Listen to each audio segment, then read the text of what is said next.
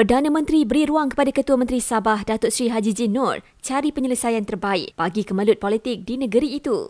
Datuk Seri Anwar Ibrahim juga menyatakan sokongan beliau terhadap Datuk Seri Haji Ji untuk terus menjadi Ketua Menteri Sabah. Kita mahu kerajaan Sabah itu hukum uh, di bawah kepimpinan uh, YB Ketua Menteri Haji Ji dan kita beri ruang untuk uh, Ketua Menteri berbincang dan mencari suatu formula yang baik untuk kebaikan di Sabah. Datuk Seri Anwar mengadakan pertemuan dengan pemimpin politik Sabah malam tadi berhubung kemelut dalam pada itu, pengerusi BN Sabah Datuk Seri Bung Motaradin berkata pihaknya sudah memberikan pandangan mengenai kemelut politik negeri itu kepada Perdana Menteri malam tadi. Krisis politik di negeri itu timbul selepas Datuk Seri Bung Motaradin menarik sokongan terhadap Ketua Menteri.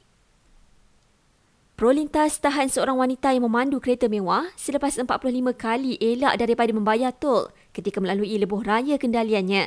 Wanita tersebut bagaimanapun telah selesaikan semua tunggakan bernilai lebih RM270 itu serta merta.